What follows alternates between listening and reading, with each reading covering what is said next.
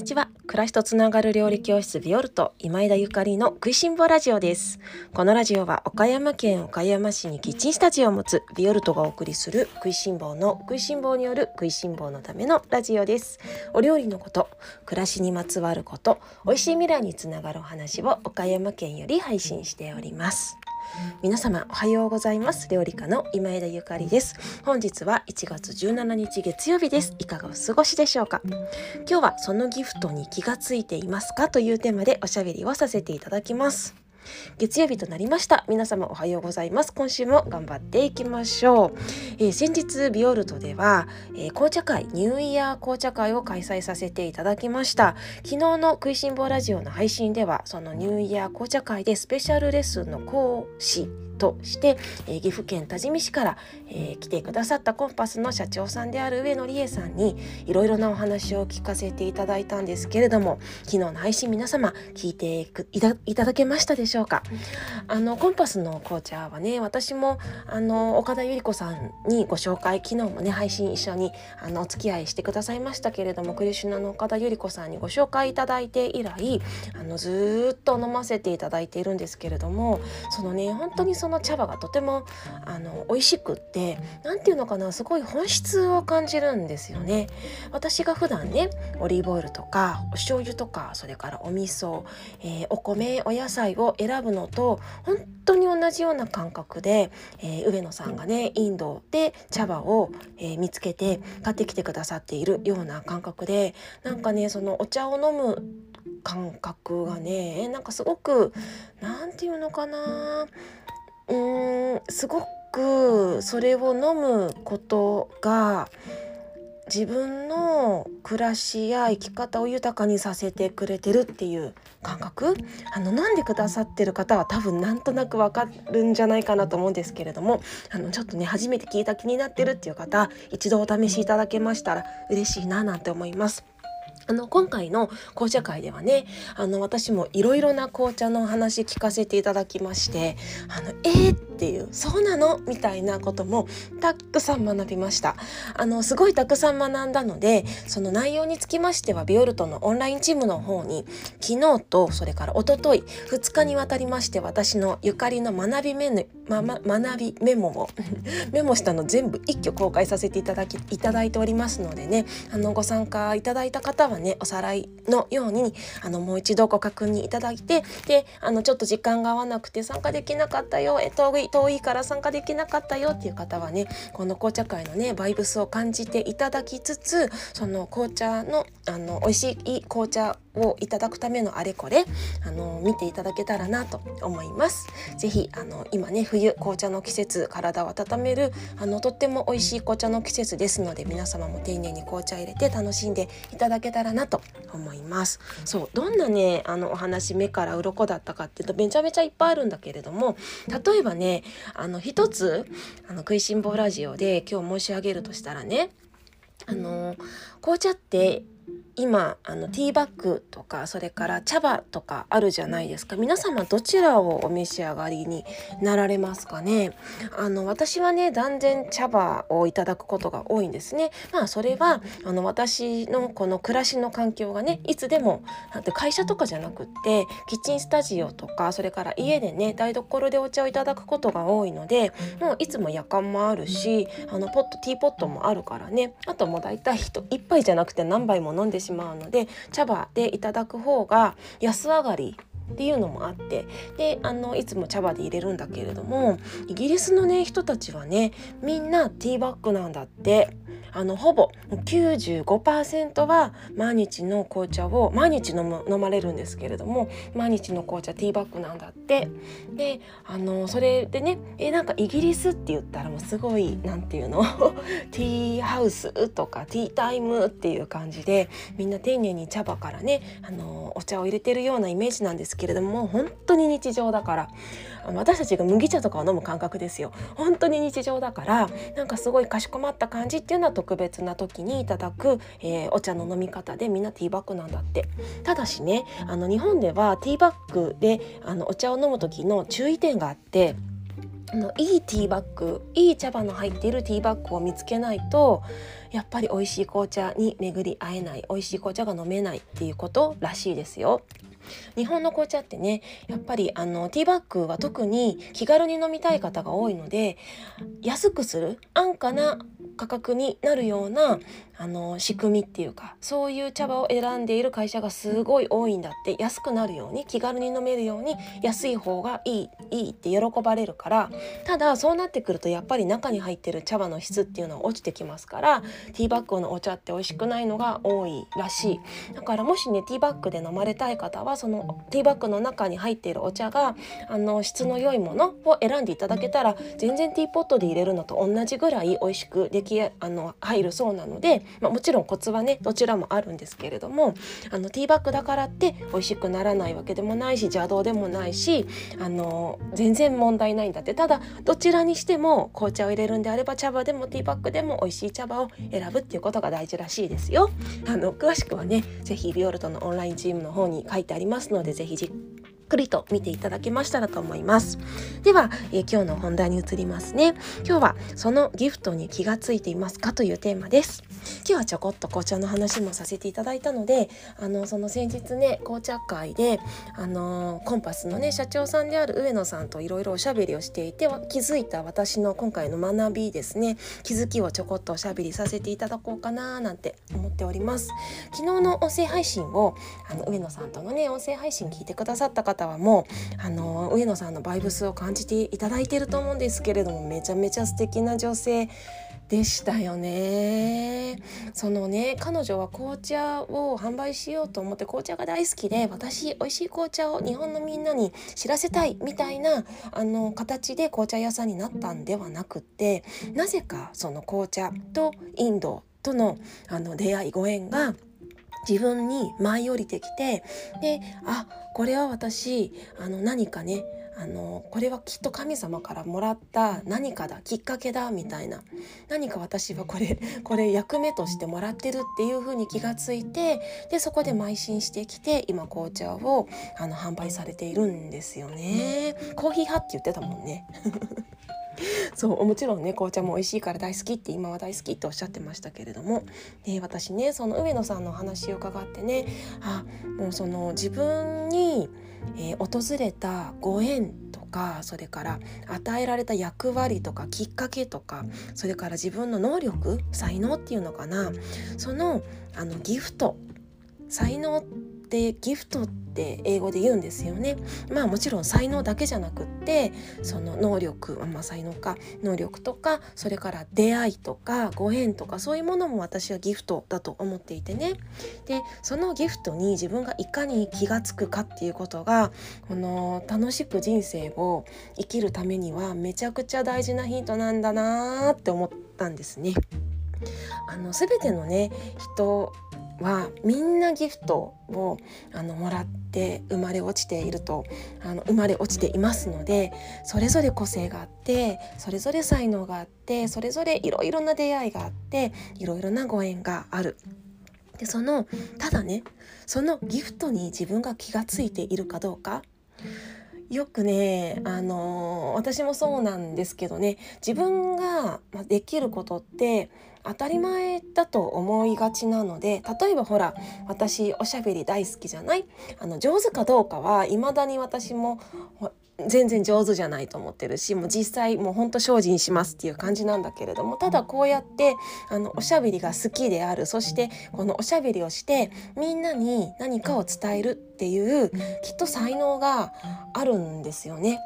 でそこの才能をねああこれ私の才能だと思って磨いていく気がついて磨いていくコツコツ努力してあの経験を積んで磨いていくっていうことがあのできたらもっともっと何かあの人生楽しくなるしそしてだみんなの役に立てるんじゃないかなって思ってるんです。でもほらこの私がねあのいただいたこのギフト おしゃべりが好きっていうこのギフトをえー、私おしゃべり苦手だし、ね、発信とか無理とかいやいやいやいややだやだみたいに言ってたらやっぱりすごくもったいないし私おしゃべり上手じゃないしなんて言ってたらねなんかえーってなるじゃない。えー、苦手だしなんて言ってたら、まあ、今でも言ってる節ありますけどまだまだねでもえーってなるじゃないえ苦手じゃないし、まあ、まあまあ得意な方なんだからあの才能磨きなよって周りから見たら思うんだけれどもでも本人はそれが普通だから気づかない。お料理でもそうですよね。あの、まこれもね同じく私もめちゃくちゃ料理があの上手な人間だとは未だに思ってはないんだけれどもただ私は料理をあの料理をするという機会とか料理をみんなに作って、うん、喜んでいただけるギフト才能きっかけご縁は神様から頂いてるっていうことには最近気がついたの。だから「えー、いやいやもう私料理苦手だからもうみんなにご飯作るとか無理無理無理無理」なんて言ってたらせっかくいただいたこのご縁とかきっかけとか才能っていうのを本当無駄にしますよね。私最近自分の手を見て思うんですよ。あーすごい手もらっちゃったなーってね。あの自分が料理が得意か不得意かは未だによくわからないけれどもでもなぜか私が料理をするとみんなが喜んでくれることが多い。みんながなんかすごい「ゆかりさんありがとう元気出た」って言ってくれることがあのすごく重なっている連続して起きている。あ私多分何かこれギフトでいただいたんだなって。あの何か私はこれをもらったんだなって思ってるんですよ。だからこそこれをこのギフトをあの放棄したら本当にあの何て言うのかな。このギフトを放棄したらうーん神様にはまあ、神様がいるのかいないのかまた別の問題としてねあのちょっとそれはすごく失礼な話っていうかね自分の、まあ、才能を全うしきれないっていう状態になっていくんだなって思うから本当にもう自分の手ありがとうって思ってるんですよね。でこれはねあの今私の話をさせていただいたんですけれどもあの本当にさまざまなあのことがを皆様に言えると思うんですよ。この前のねあの紅茶会の時にねその紅茶屋さんのあの岡田百合子さん岡山で紅茶販売されてる百合子さんね本当にすごくあの丁寧なお仕事をされる方でねでその紅茶をラッピングするのとかもめちゃくちゃ得意ですっごい美しいしあのお仕事がね細やか細やかなんですよ。私は細やかなお仕事はすごく好きだし美しいもの大好きだしバランスが取れてるものにときめくのであのそういう方の、まあ、そういう方はすぐに分かるんだけどわあ素敵だなって分かるんだけれどもでもさ彼女は「え普通だし」って言うのよ。それこそこの今回ねゆり子さんにあのキッチンスタジオのお片付け一緒にしていただいてであの商品棚ビュールトではオリーブオイルとかお醤油とか紅茶とか販売させていただいてるんだけれどもその商品棚をねゆり子さんがあのお醤油とか置き直してくださったんですよ。でもそれが本当にその置き方商品の置き方陳列の仕方がめちゃくちゃ美しくっていやーこれ私もいつもなんか丁寧にやってるつもりなんだけど全然違うわと。